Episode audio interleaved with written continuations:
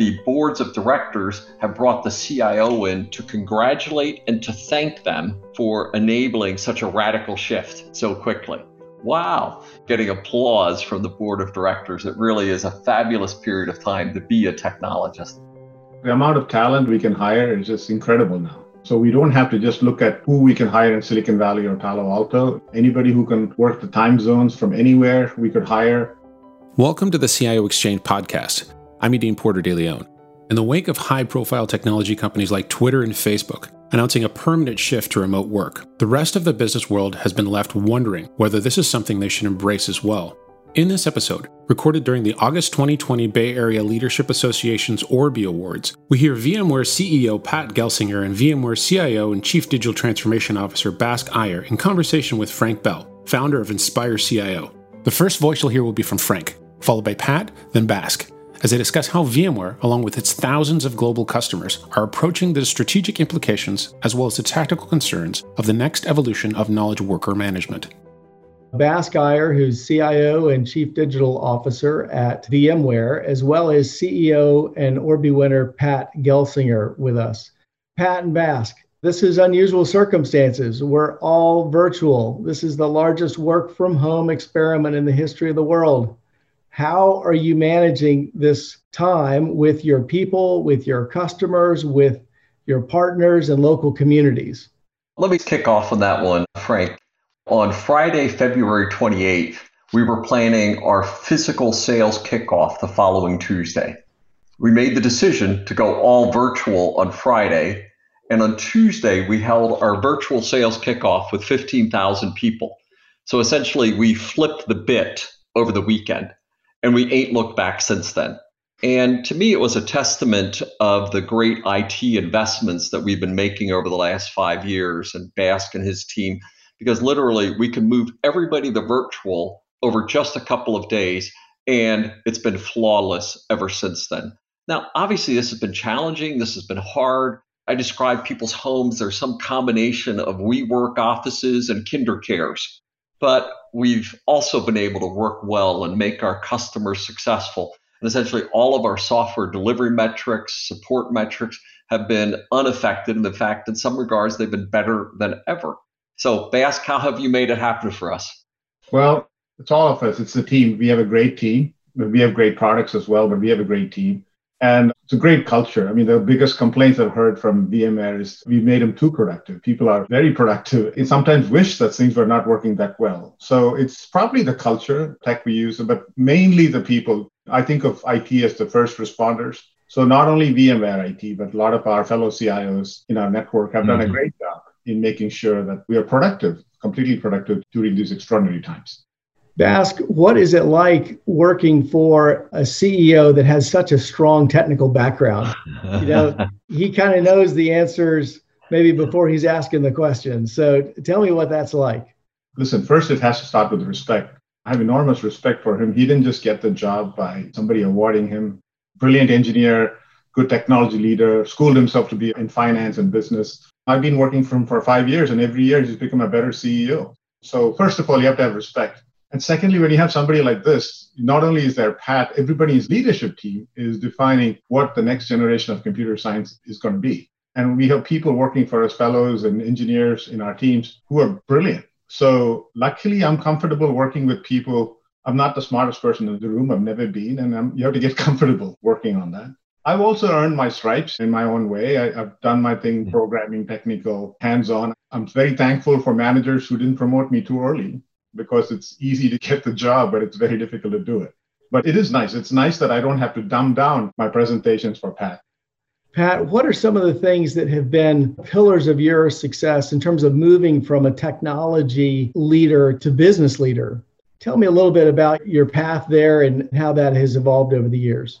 The way I describe most careers like a T, people move up a certain, if you're an engineer, if you're a salesperson, a finance person, you're sort of moving up your discipline.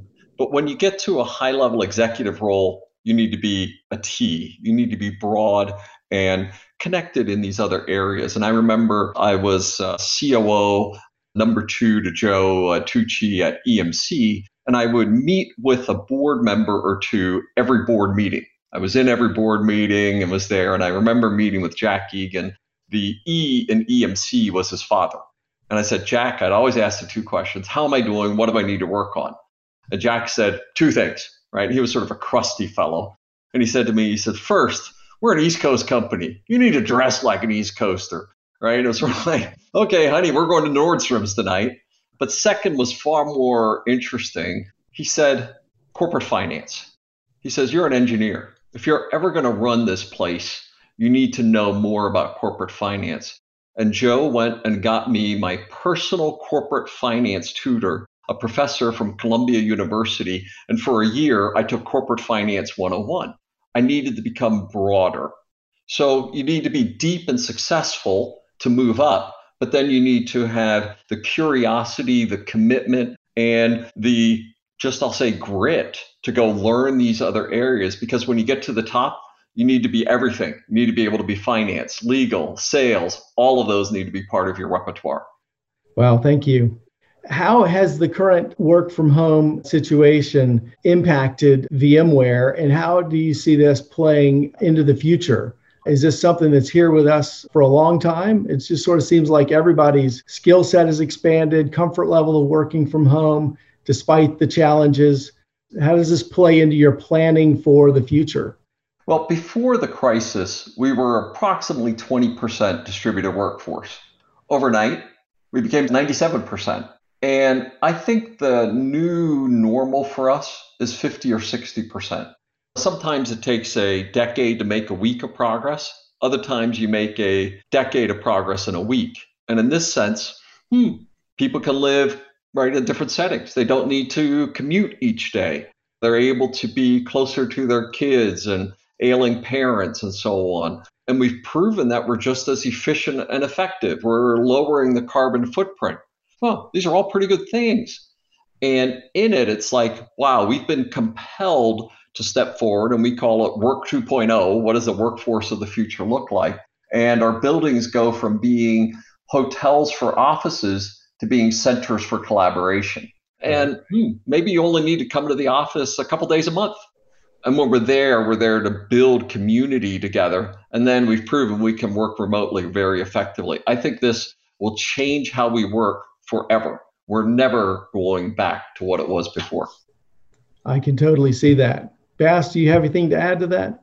Well, look, the amount of talent we can hire is just incredible now. So we don't have to just look at who we can hire in Silicon Valley or Palo Alto. Anybody who can work the time zones from anywhere, we could hire we could make some dent in some of the things we have to do better in some communities, underrepresented minorities, women. Mm-hmm. In places like India, you know how terrible it is to commute to Bangalore. It takes two hours to get to work and two hours to get back.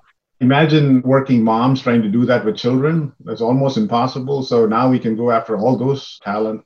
Pat thinks it's 50%. When we polled in IT, we think we can do a lot better than that, a lot more than that, actually. 50 would be a starting point the thing we have to figure out is how do you build the glue? That's what we're thinking about. The reason I'm able to work with my team is I know them well. They're brothers in war. And we built that with the collaboration, seeing each other, having a cup of coffees with everyone. So we have to figure out ways to make that happen. I don't want VMware to lose that magic where we know each other, we enjoy each other's company, and virtual doesn't replace all of them. So perhaps, as Pat says, we come to the on-site to do off-site meetings and have a cup of coffee, break bread with people. One of the things that I have enjoyed about virtual mode is that every day our team is gathered for 30 minutes toward the end of the day just to catch up on it's a group therapy session. Here's what's working, here's what's not. And in some respects, that has been better than being in an yeah. office because with people in different cities and traveling all over the place, uh, having that kind of dedicated time just to kind of check in without an agenda has maintained culture and been a point of connection for us. Have you all seen similar aspects of virtual that have been something better than you've seen in person? We've approximately tripled the communications bandwidth to our teams. We're having staff meetings regularly. My all company all hands are happening now every month where they used to be every quarter the amount of uh, I'll say team meetings. I call it Zoom bombing, where I just sort of zoom in and boom, oh, cool. all of a sudden I'm in uh, showing up for the Friday bash in San Paulo with the team, right? And 10 minutes later, I'm showing up in the uh, Columbia site team meeting. You can increase your connectivity. Since uh, COVID started, and uh, I'm just adding this up, I'm doing a leadership session uh, next week. I've done over 250 customer visits since March. Wow, I couldn't possibly have done that physically, but virtually, man, I can hit all the countries of Europe in one week, all of them. you couldn't possibly do that otherwise. Wow. It does create limitless possibilities for us and the ability to be many places without the friction of travel time and commute time. It does stretch us, but virtual does give us that opportunity to maintain the culture and to be more places than we could possibly be physically. And it's just new, it's different, and it is learning. And for those of us that are curious and nonstop learners, this environment has been a challenging one. And I guess while at times frustrating in some regards, very satisfying because you get to reinvent everything, right? You get to yeah. think about it like, hey, this is different now. Think of the possibilities. Yeah. And we're just seeing that happen industry after industry. Nothing prevented us from remote education before, except our norms. Why couldn't we do better telemedicine before? And why couldn't we allow people to work wherever they wanted to before for better lifestyle, better community, better diversity? Now we're driven to do that because of the crisis. And as I would say, how do we move faster to the future? How do we enable and accelerate? And inside of that, the role of the CIO, the role of the technologist has never been more important. And here I've heard of stories that I've interacted with many customers that the boards of directors have brought the CIO in to congratulate and to thank them for enabling such a radical shift so quickly. Wow. Usually when you're called into a board meeting, it's not a good thing. Now, right, you know, getting applause from the board of directors, it really is a fabulous period of time to be a technologist. We've often said that the CIO doesn't get the recognition they deserve until something goes wrong. Uh, this has certainly been a time when CIOs and CTOs have gotten a lot of recognition for helping enable something that many did not think was possible. And I think for the most part, it has gone so much better than people expected. So this has been good. Well, I know your time, both of your time is tight. And I don't know if either of you need to jump off of this, but I certainly appreciate your time with us today in this visit as we inspire CIOs and CTOs and other technology leaders to aspire to these upper echelons of leadership, which both of you have so well achieved and set a great example for many of us. So, if there's anything else you want to add before we wrap up, I'll give you a chance for that. Otherwise, we can pass this off. Well, thank you, Frank.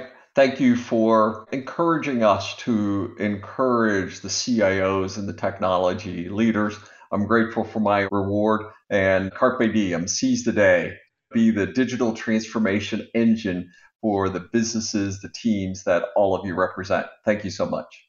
And just a shout out to all my fellow CIOs. They've done a great job and I've learned a lot from them. So, congratulations. Bask, I'm looking for a time for us to gather again in person in the future and enjoy some music and maybe hear you play one of those guitars. So, Thank you, Pat. Thank you, Bask. It's great to see you both and look forward to seeing you in person at some point in the future. Thank you. Thank you for listening to the CIO Exchange podcast.